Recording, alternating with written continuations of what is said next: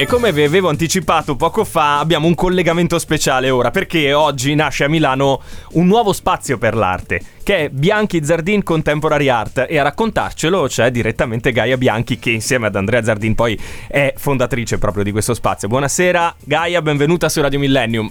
Eh, grazie, sono molto emozionata di raccontarvi quello che succederà in via Maroncelli in zona Garibaldi a Milano, eh, l'apertura della galleria che con Andrea speriamo trovi un largo consenso a Milano ma anche diventi un modello di un centro di ritrovo tra tutti eh, coloro che amano il mondo dell'arte contemporanea e che fanno di questo mondo un, un, grande gruppo, cioè gli artisti, i collezionisti, gli storici, i curatori, ma anche solo gli appassionati. Vogliamo insegnare o avvicinare chi ancora non ne conosce le regole e, e quello che si può creare anche non con delle cifre enormi, che cosa vuol dire collezionare e quindi avvicinarsi al mondo, al mondo dell'arte, sviluppare un proprio gusto e conoscere da vicino gli artisti, quello che vogliono esprimere e, e come lavorano.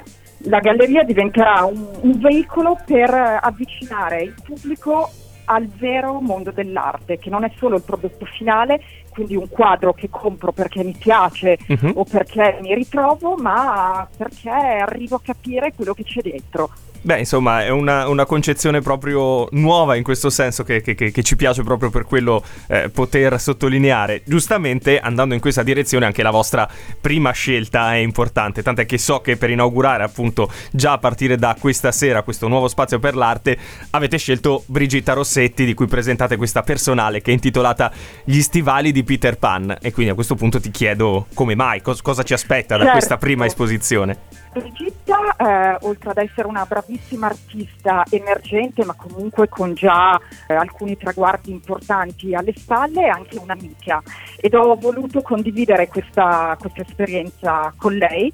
Eh, è molto piaciuta al mio socio eh, Andrea e il progetto Gli stivali di Peter Pan era un po' lo strumento che ci traghettava da un passato verso il futuro. Gli stivali di Peter Pan ci portano da un passato eh, della galleria già esistente perché Andrea lavorava col suo papà e la galleria si occupava di un altro tipo di arte. Facciamo tesoro di questa esperienza e ci proiettiamo attraverso gli stivali di Peter Pan verso una nuova identità. Ah, e, insomma, è interessante proprio la... anche il, il significato della, sì, del titolo siamo, stesso della, della mostra. Ci siamo ritrovati nei suoi lavori, è un'artista eclettica che lavora sia con la pittura ma anche con le installazioni.